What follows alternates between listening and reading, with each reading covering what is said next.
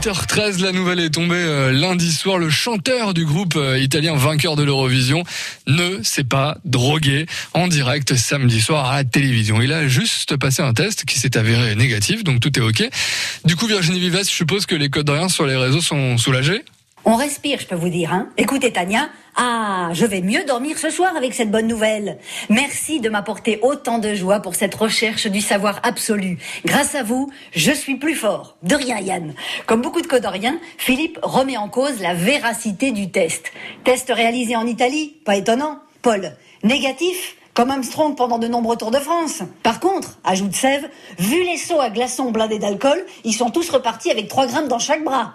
Les vannes s'enchaînent sur le Facebook de France Bleu Bourgogne, mais on a aussi du premier degré. Ça n'empêche pas que c'est de la daube, dit Christine. Nino, c'était pas de la coke, mais du parmesan râpé. Sylvie, hyper likée sur le Facebook de France Bleu Bourgogne.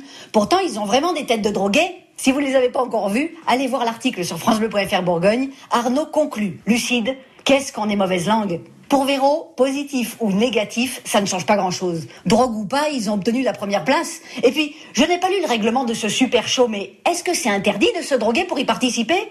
Vivi, même pensée. C'est quoi cette polémique? Il faut arrêter de se voiler la face. Si on supprimait tous les artistes qui se droguent, il y en aurait plus beaucoup. Alors, si vous avez des noms Vivi, on est preneur. Depuis samedi soir, les codes d'Orient sur le Facebook sont très inspirés par cette affaire et ils le prouvent encore. Normalement, l'affaire s'arrête là, mais on sait jamais. Écoutez Louis. Négatif Donc c'était pas de vrai rocker. Disqualification.